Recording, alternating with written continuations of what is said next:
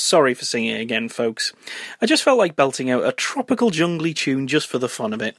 Yes, it's me, your unfriendly cul-de-sac trash man, Andy Roberts, here with another infectious serving of the Nasty Pasty podcast.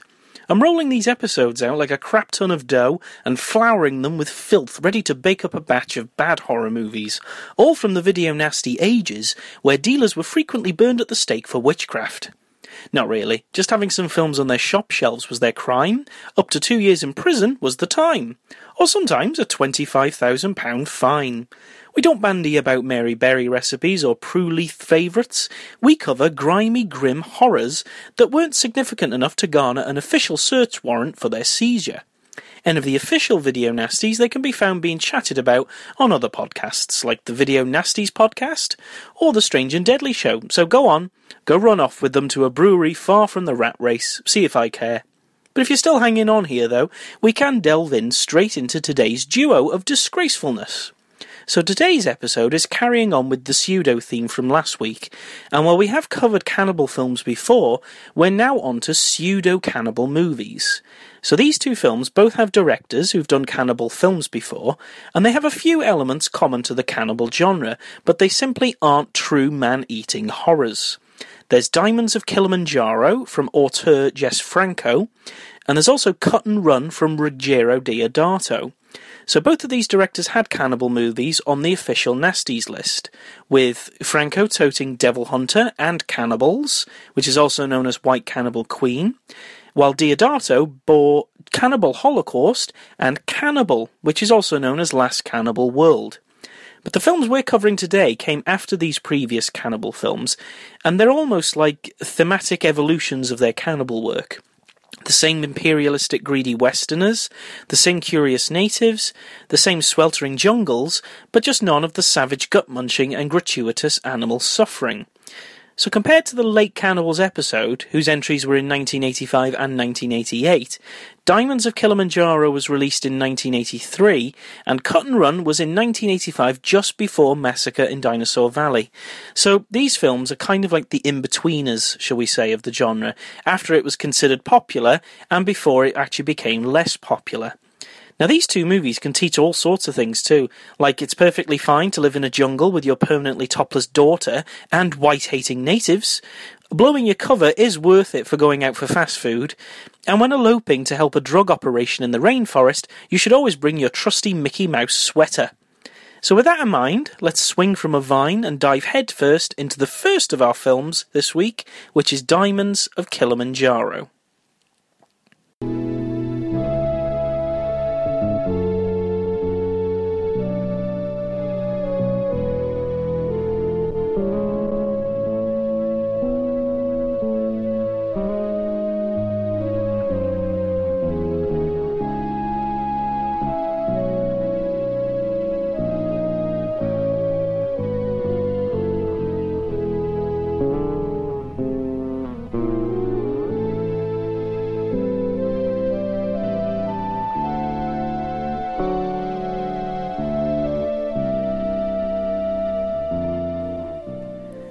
Plane carrying a young girl called Diana and her father crashes in the jungle while some natives look on. Upon them exiting the vehicle, the natives bow down in worship. Several, days, several years later, some men led by explorer Peyton scour the jungle and encounter the natives, only to be held hostage and whipped by one of them called Noba. Diana, now grown into a young woman, swings in and saves the man, explaining that he'll die if he returns to scavenge diamonds from the area. Peyton and his fr- partner Fred visit Diana's mother Hermione, and they inform her of their findings, who asks her nephew Matthew, Matthew and his girlfriend Lita to go along with the expedition. Fred and Peyton, however, seem more interested in scoring diamonds from the area, while Matthew and Lita plan to discard Diana if they find her, in order to be the ones to inherit Hermione's fortune. In the village, Diana implores her father, who's now the village chief, to curb Noba's rebellious behaviour, but he refuses. The explorers meet with their guide Rofo, who quickly takes charge of the operation. Lita conspires with Fred to ensure that Diana never returns, and she sleeps with him to seal the deal. After Peyton fires upon one of the natives, the tribe is alerted and led by Noba into scouting for the intruders. Diana spies Lita swimming near a river and is about to be eaten by a crocodile until she is saved by Fred. When the group moves on, they hear Peyton being beheaded by Noba, who's caught up with them and has vengeance on her mind. Diana chastises her for killing him and reports it to her father. Rofo gets irritated at Fred and threatens to leave, prompting Lita to inadvertently reveal that their intentions are not pure. Rofo muses about helping them dump Diana, but later disagrees, after which Noba and her tribesmen attack the group, only to be fended off by their guns, causing Lita to suddenly become aware of the danger that they're in. Rofo decides to finally leave the group, causing Fred to attempt to execute him. After beating Fred unconscious, however, Rofo attempts to escape, but is shot with a poisoned arrow by Noba. Diana rescues Fred and feeds him, learning that her aunt and uncle, Lisa and Matthew, are actually here to bring her back. Massively curious about sex due to spying on Fred and Lita, Diana convinces Fred to have sex with her. Discovering Fred and Rofo gone, Lita and Matthew encounter Diana, who takes them to her father, who refuses to let them take Diana away and safeguards his secret treasure, a stash of rare diamonds. Noba convinces the chief that the strangers are after the diamonds, and he consents to let her kill Lita and Matthew. After finding their bodies, Fred resolves to steal the diamonds, only to be captured by Noba and her angry mob. Diana saves him once more from death, but disappointed in his behaviour, she sends him to leave with the stones. He is shot, however, by the chief, causing Diana to shed tears at the world that she almost had a taste of. At the film's end, Noba reveals to the chief that she's always hated him, and only kept him around to give her people stability, citing that their old gods are dead, and Diana's arrival gave them new purpose. Who are you? My name is Fred Ferreira. I've been a hunter all my life in these colonies. This is my friend Peyton, ma'am. Ma'am? Hey, excuses, please, for disturbing you. I'm sorry. Exactly where did you see my little daughter? And if you try to put one over on me, I'll have you both whipped. Why should I? Listen here, lady. I earn a pretty good living as hunter and guide. I'm no highway robber, nor a petty thief, as you say, nor a crook. I'm a hunter and guide, and so is my buddy here. It's a tough job, but we do it well. We're both honest men. If you don't trust us, ask around. So you're hunters. Yes, ma'am. I'm the one who saw the girl. Where? In Maury County, When? last month. What makes you think it's her? I'll tell you. No other girl was ever reported missing in these parts. She's 18 and she speaks our language. However, I'm not the one to talk with her. He did. Why isn't he talking? I'll organize a search. So you'll be dealing with me. Do you have any objection? Fred is the best man for the job, lady. Is that so? Yes, and the only reason I'm tagging along is because your daughter saved my life. Let me hear the rest of it. We're going to need a lot of men. A full-fledged expedition. The works. It's the only way we can get in there and come out alive. You'll finance it. We need trucks and porters. Lots of equipment. I may need another man who knows how to handle himself in the bush. It costs money, and so do I. What guarantee have I got? None. We don't even know if we'll come out alive. But if we do, it'll be with your daughter. Providing it's her, of course. We'll do our damn best. Yeah. Any good old Franco fan, which I have to admit I am a little bit at heart, knows that in his large reservoir of work there's a few choice treasures that have withstood the water and remained as shiny and brilliant as ever. But unfortunately, some of them in this Franco lake were wrought from pretty crap alloys to begin with, and they've suffered severe rusting and rot over time. There's quite a lot of films that Franco did that have this kind of tone, not particularly well produced or thought out, and as a result they're a little bit boring and dull to boot. I don't think Diamonds of Kilimanjaro is quite in the same category as Jess's Worst, but it's got a lot of problems regardless. We can find out why by kind of getting into the backstory of Eurocine, which is the production company behind this movie.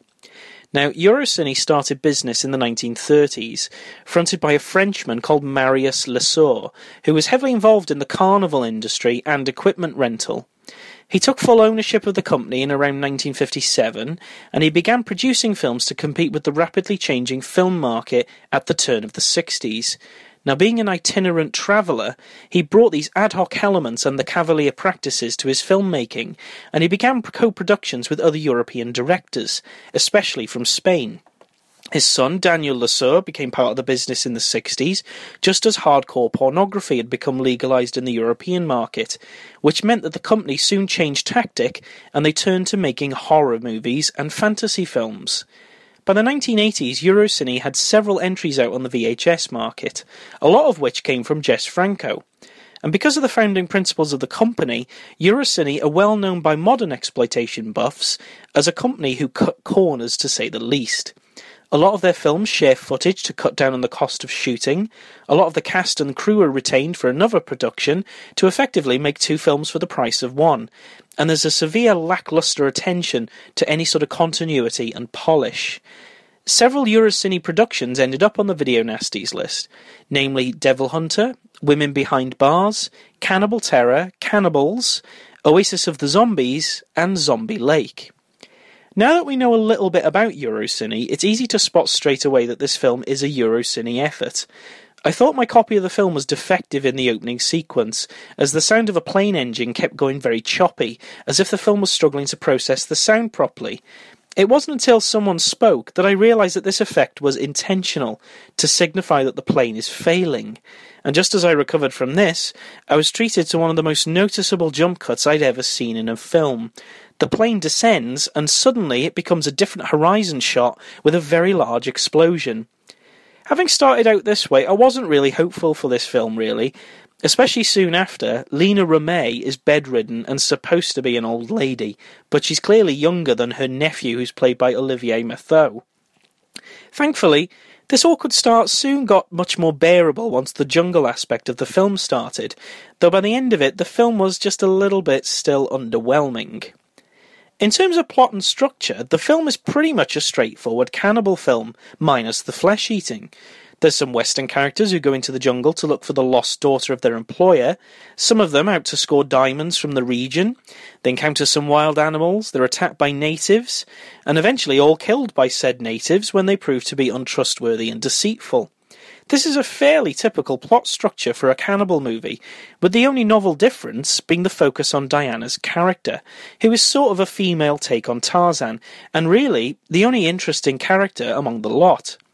Compared to Lena, the other white goddess character in Franco's other cannibal film, Cannibals, Diana is actually portrayed as having a personality, with some curiosity in regards to her supposed civilized behaviour, a confidence in her abilities to traverse through the jungle without aid, and also a moral compass that tells her that murder is bad.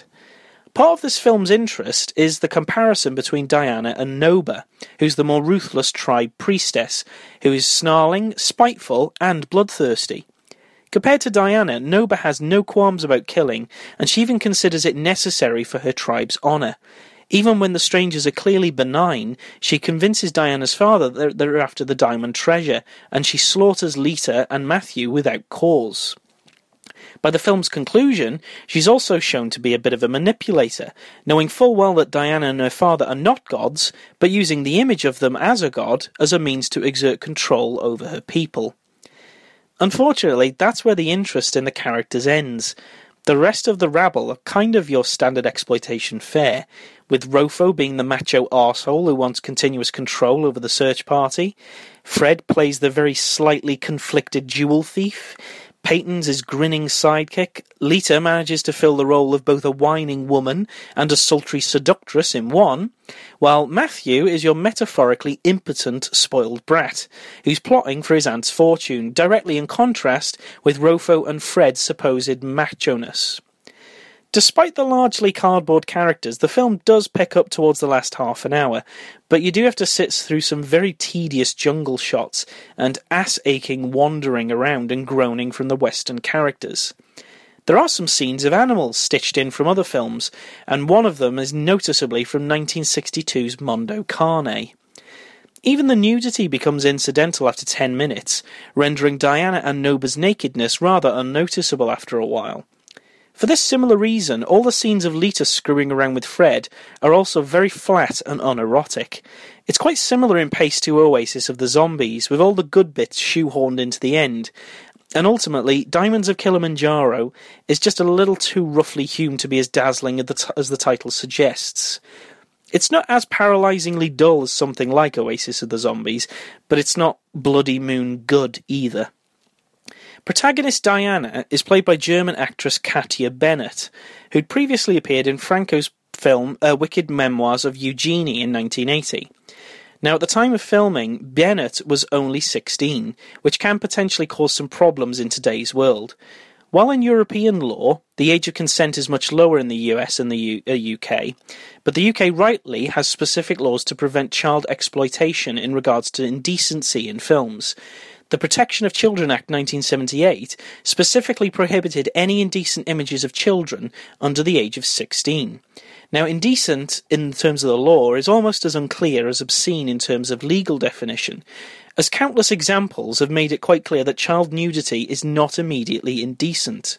Family photographs of babies in the bath are passed around Facebook without any sort of furore. 1968's version of Romeo and Juliet had a 15 year old Olivia Hussey portraying the ill fated girl with a few nude scenes, etc. And in 2003, the Sexual Offences Act raised this original definition of a child to anyone under the age of 18, which can affect films that have now been passed since 2003. Having said that, the film in question must be specifically exploitative in regards to the actor or actress. A more specific example is the 2001 British horror movie The Hole, which starred a 15 year old Keira Knightley, who has a nude scene in it.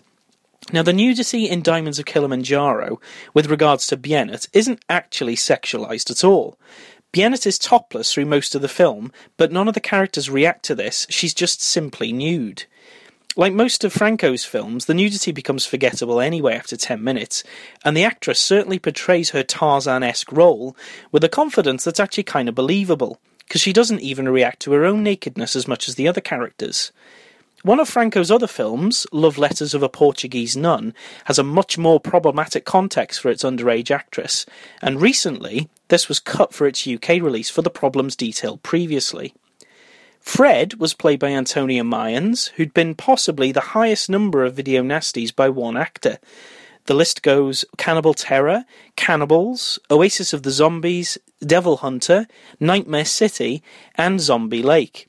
He also starred in the cult movies The House by the Edge of the Lake and Revenge in the House of Usher, and he continues to have a successful film career in Spain, with a movie in post production for release in 2018 called The Bounty Killer. Aline Mess, who played the ruthless Noba, also portrayed the priestess in Cannibal Terror, which really shows just how Eurocine were sharing resources between their productions. Albino Graziani, who played Peyton, he also appeared in Oasis of the Zombies, as well as Mansion of the Living Dead, along with co-star Mary Carmen Nieto, who portrays the lascivious Lita. Olivier Mathot played Matthew, and he'd previously been in Fraulein Devil, Hitler's Last Train, Cannibals, and also Cannibal Terror.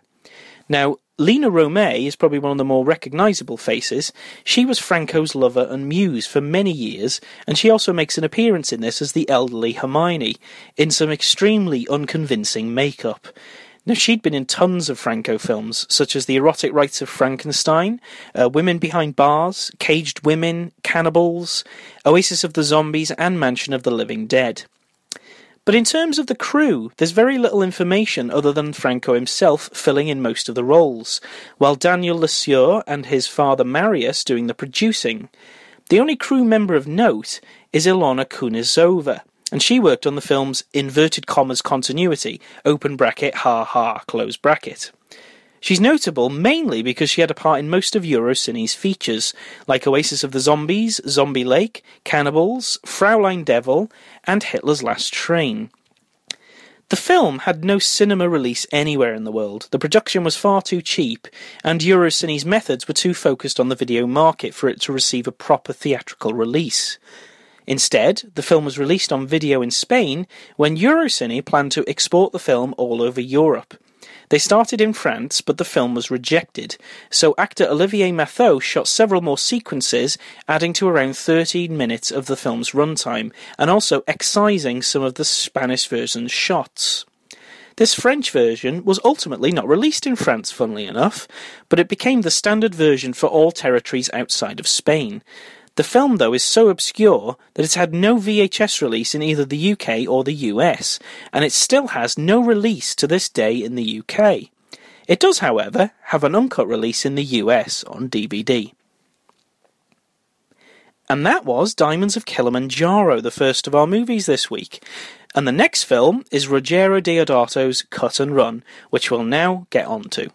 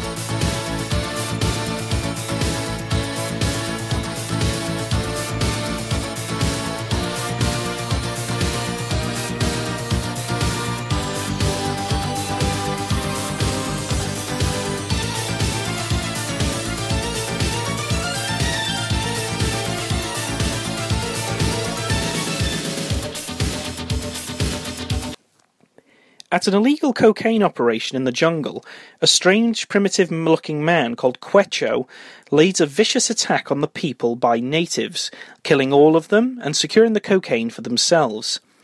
At an American airport, a suspicious lady passes security and enters a car with a fake baby filled with cocaine. Two journalists, Mark and Fran, park outside the home where the woman enters, go inside to expose the drug deal, only to encounter the entire household slaughtered, in a manner very similar to the butchery at the hands of Quecho. Speaking to her contact Fargus about the crime, one of similar cases all over America, he reveals that the Jim Jones massacre is in some way involved. She soon deduces that an associate of Jones's, a man called Brian Horn, is linked to the crimes and she sets out with Mark to find him, who's reported to be in the jungle, and they hitch a ride with a pilot called Tony while they're at it. At the jungle camp where the drugs are being processed, headed by Manuel and his right hand man Vlado, worker Tommy becomes disillusioned after trying to flee the camp, while his friend Anna receives word that Mark and Fran are to be killed upon their arrival. Anna is raped by Manuel upon his arrival to the camp, after which Tommy implores her to escape with him later. Just as Tony's plane is closing in, Quecho attacks the camp, graphically disemboweling one of the guards before summoning his fellow natives. Manuel is decapitated, and several of the guards are killed in horrific ways. Some of the natives attack Tommy and Anna, who are trying to signal Tony with fire. Upon landing, Tony is shot with poisoned darts, forcing Mark and Fran to hide in the plane overnight. In the morning, the pair film the resulting carnage from Quecho's attack, which only Anna seems to have survived. The threesome decide to hitchhike to a nearby village, while Tommy comes across Vlado in the jungle, tied to a primitive torture device which is pulling his legs apart.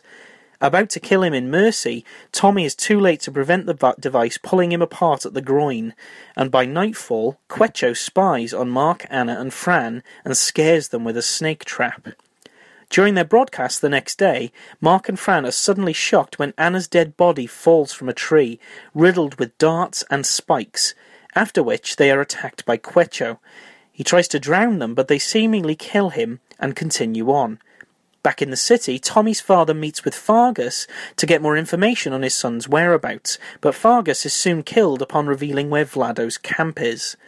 Fran and Mark reach the village and reunite with Tommy, who's upset at hearing of Anna's demise. Narrowly avoiding death by crocodiles, the group obtain a boat and head downriver, only to get ensnared in a native trap. They're tied up, and finally Brian Horn shows up, who condemns them for intruding on the lands and explains to his associate that he's going to kill them in the morning. Just as Tommy's father flies above camp, Horn open fires on them, only to be shot himself. Knowing of his impending death, Horn has his assistant decapitate him to achieve martyrdom and to strengthen his cult's faith. Using the resulting commotion to escape, the group hide in a seaplane while Tommy's father returns with backup, who bombard the camp and drive the natives away. Tommy reunites with his father, while Fran and Mark sail away in the seaplane, only to be suddenly shocked when Quecho attacks them. Fran sprays him with a fire extinguisher and finally shoots him dead with an assault rifle, killing him once and for all and rendering the pair safe. We're alive by a miracle. We've been hiding in the jungle all night. Dawn broke about two hours ago.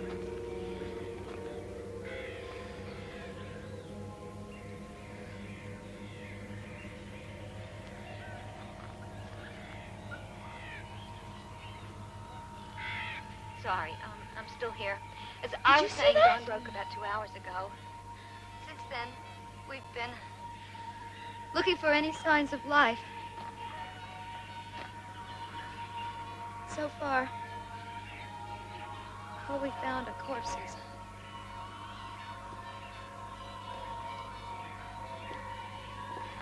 Although a number of the victims haven't been horribly mutilated, most of them appear to have been killed with, I guess, uh, uh, blowgun darts. Our pilot was killed that way right in the cockpit. Needless to say, we are grounded. Cut and Run is the last of Deodato's Jungle trilogy, with Last Cannibal World and Cannibal Holocaust making up the two previous installments. Unlike the previous two, cannibalism is not featured at all, but it's no less savage and nasty in tone. It originated from a Wes Craven script entitled Marimba, and Craven was originally assigned to direct. However, some financing issues plagued the film, and Craven was eventually dropped from the project, but the film script was retained by the producers. Deodato was eventually asked to make another cannibal movie, but instead he found the script and decided to make the film that this script was based on. The screenplay underwent some rewrites by Italian maestro Dardano Sacchetti and was renamed Inferno in Diretta, or in English, Straight to Hell. Filming began in 1984, and it was shot mainly on location in Venezuela, with the city shots set in Miami, Florida. And very rarely for an Italian film, the production was actually shot in direct English, mostly due to the large amount of American actors that were in the production. While the film is about a group of journalists caught in the middle of a, a jungle drug war, the film nonetheless has many elements of cannibal films. There's the jungle setting, Westerners who go into the jungle to find someone, imperialists exploiting the natives and resources, and some vengeful natives who strike back against the tyranny of their exploiters. Despite not being cannibalistic, the natives led by Quecho, played by a very effective Michael Berryman, are savage, ruthless, and not above torturing their victims with excruciating methods. Some of the film's strength comes from its intensely strong gore, which at times was a real surprise when it felt like it was going to be more action heavy. We have a really graphic disembowelment, some machete decapitations, and in a highlight moment, a man is gruesomely torn in half from the groin outwards by a torture device. That scene in question was reportedly based on the images of the Vietnam War, according to Deodato. Some of these moments actually made me react out loud with how good they were staged, and it really helped to endear me to the film. By the end of it, I really enjoyed the film for its kind of mixed bag of goodness. The action is well paced, the acting is particularly good for this genre, and the film is not too taxing on the brain. It's just pretty good, mindless fun. The plot is not massively unique, and it has little snippings from other cannibal films.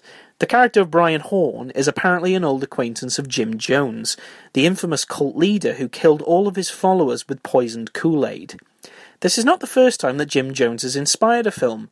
The late Umberto Lenzi's cannibal film, Eaten Alive, also takes this character as a form of inspiration for the plot. Several drug gangs are killed by Quecho's men in the city, hearkening to the sometimes puzzling element of natives killing people in cities in the openings of cannibal films, such as the aforementioned Eaten Alive, but also Zombie Holocaust and Cannibal Ferox have this very similar scene. There's also a scene where the protagonists are attacked by crocodiles, and they have to fend them off with boat oars. But notably, no animal cruelty is present, very similar to Diamonds of Kilimanjaro. And in typical Italian style, there's even a hysterical woman who's being slapped, almost like every other Italian movie going.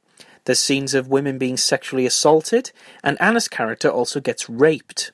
Now, in the latter sequence, however, Anna's nudity is not exploited in the same way that Deodato's other films may have depicted.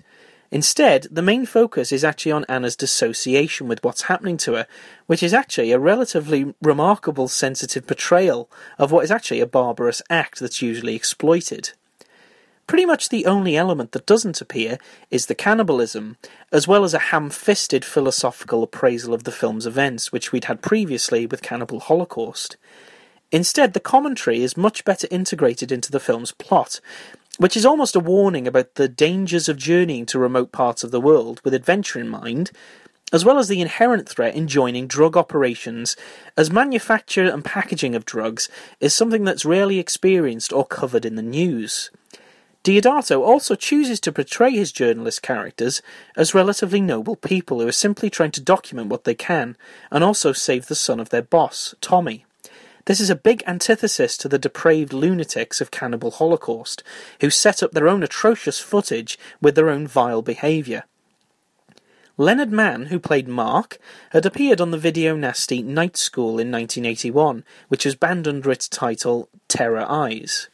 He also appeared in 1979's The Humanoid by Aldo Lado, as well as the later horror film Flowers in the Attic, which was based on the novel. Now, Lisa Blount, who played Fran, had appeared in the video nasty Dead and Buried by Gary Sherman, as well as An Officer and a Gentleman the following year in 1981, as well as Prince of Darkness. Blount sadly passed away, though, in 2010 from complications due to idiopathic thrombocytopenic purpura, or ITP, which I believe is a disease that um, stops the blood from clotting properly. TV star Willie Aames, who also played Tommy, was reportedly a little bit aggressive on set due to some personal problems that he was having outside of filming, trashing his hotel room on one particular day. And Richard Lynch played the villainous Brian Horne, who went to star on in the very Freddy Krueger esque Bad Dreams, as well as having some bit roles in Alligator 2 The Mutation and Rob Zombie's Halloween remake. Still attached to the project from Wes Craven's involvement, cult star Michael Berryman played the very imposing Quecho. Now, Berryman is almost instantly recognizable due to his unique appearance. He was born with hypohidrotic ectodermal dysplasia, which has left him without sweat glands, hair, fingernails, or teeth. Now, one of his first roles was in the Academy Award winning One Flew Over the Cuckoo's Nest by Mike Milos Forman but he soon went on to achieve recognition for his role as the murderous Pluto in Wes Craven's video nasty The Hills Have Eyes. He even reprised this role in the much maligned sequel, The Hills Have Eyes Part 2. He also had a villainous role in 1991's The Guyver, which was released here in the UK as Mutronics, the movie. And he'd go on to have multiple character roles in both TV and film. There's also Eriq La Salle, who played the pimp Fargus. He'd go on to star in a variety of TV movies and shows before landing a role in the memorable psychological horror film Jacob's Ladder with Tim Robbins.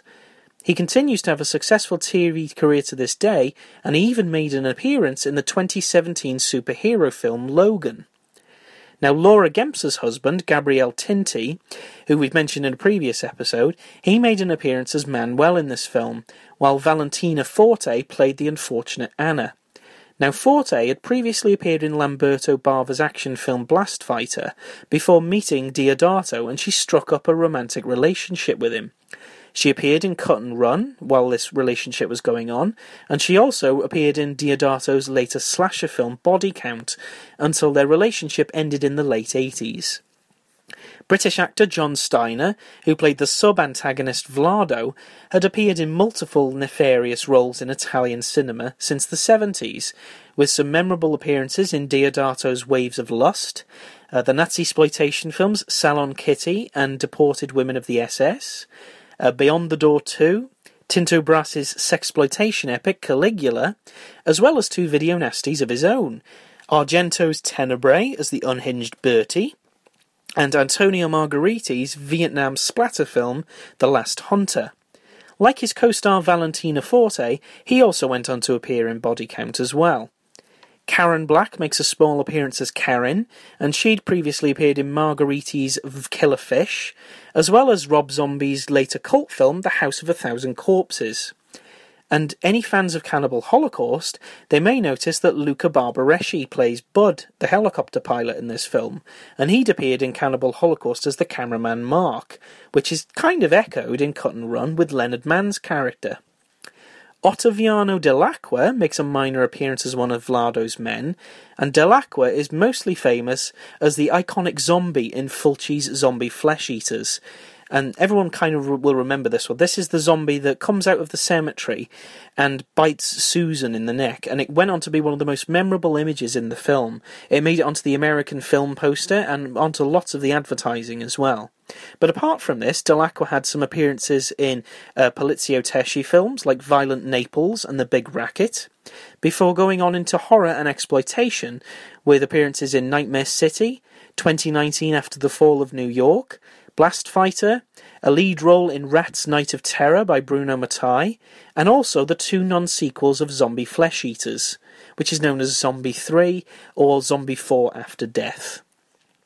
Director Ruggero Deodato, of course, had done multiple video nasties Cannibal Holocaust, Last Cannibal World, and House on the Edge of the Park as well. But he also had a hand in almost every popular genre, with a Poliziotteschi film, uh, Live Like a Cop, Die Like a Man, which starred the late Ray Leigh Lovelock, uh, post apocalyptic uh, Raiders of Atlantis. He did a slasher with Body Count and a giallo with Phantom of Death. Dardano Sacchetti, who was the writer, has been mentioned before and has been in almost everything that's Italian cult. Co-writer Caesar Frugoni, though, had worked on Bava's Rabid Dogs, as well as Sergio Martino's Jungle Romp trilogy, uh, Mountain of the Cannibal God, Isle of the Mutations, and The Great Alligator. Now, the person who did the soundtrack might sound familiar.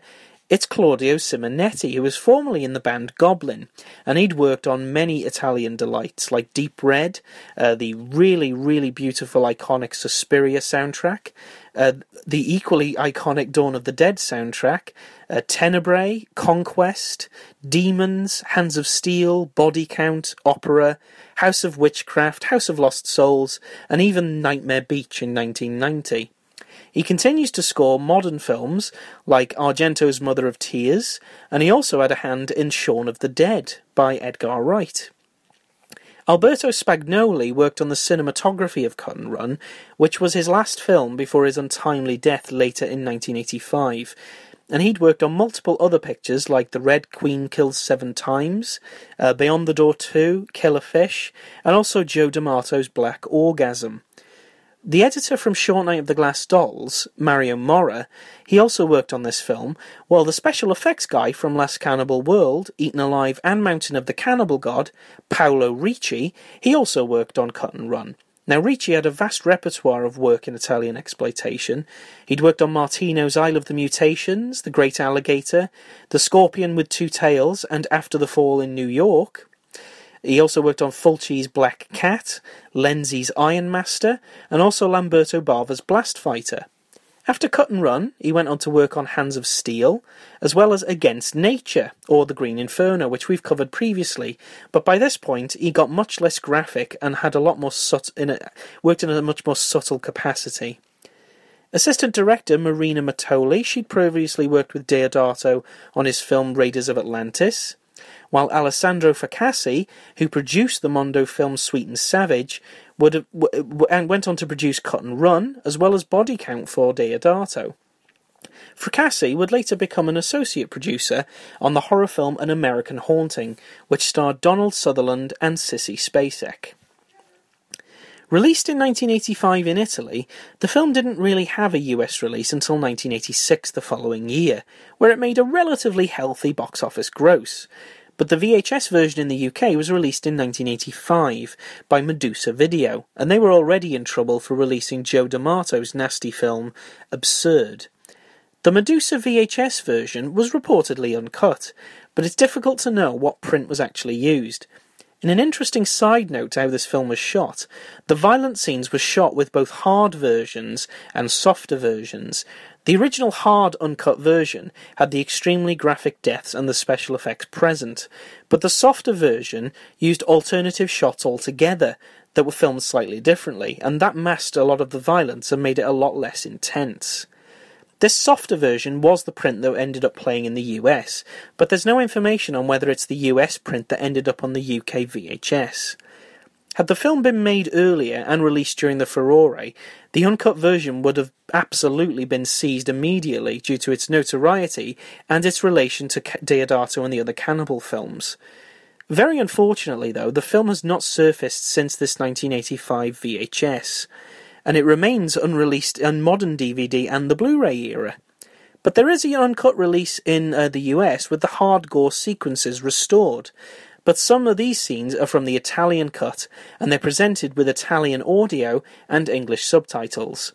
Despite these scenes existing with English audio, the releasing company were unable to locate the sound files, and so they had to release it with the Italian audio instead. This is the most complete version of the film to release anywhere in the UK or the US, which is a shame really, as it's just dying for a crisp, uncut re release.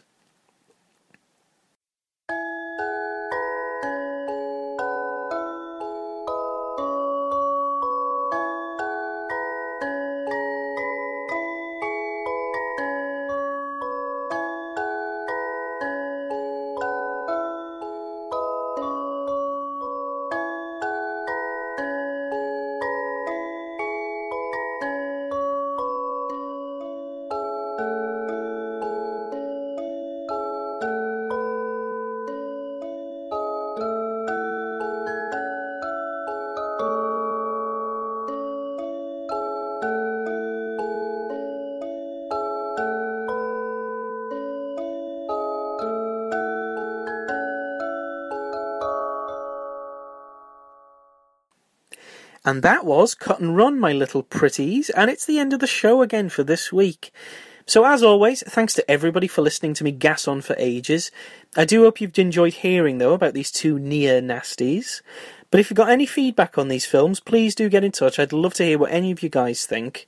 You can reach me on nastypastypodcast at gmail.com, or you can get in touch via Twitter or Facebook. On Facebook, just look for Nasty Pasty Podcast, and on Twitter, I'm on at NastyPastyPod. Now, next week, we have two new horror films that I know a lot of people are going to like, and there's certainly a couple of my favourites. We're going back to school next week for two school based slasher pictures. They are the Spanish slasher epic Pieces by Juan Piquer Simon and the British splatter picture Slaughter High by George Dugdale, Mark Ezra, and Peter Litten. Both of them are set in schools, both of them delightfully gruesome and silly at the same time, and they're a whole load of nasty.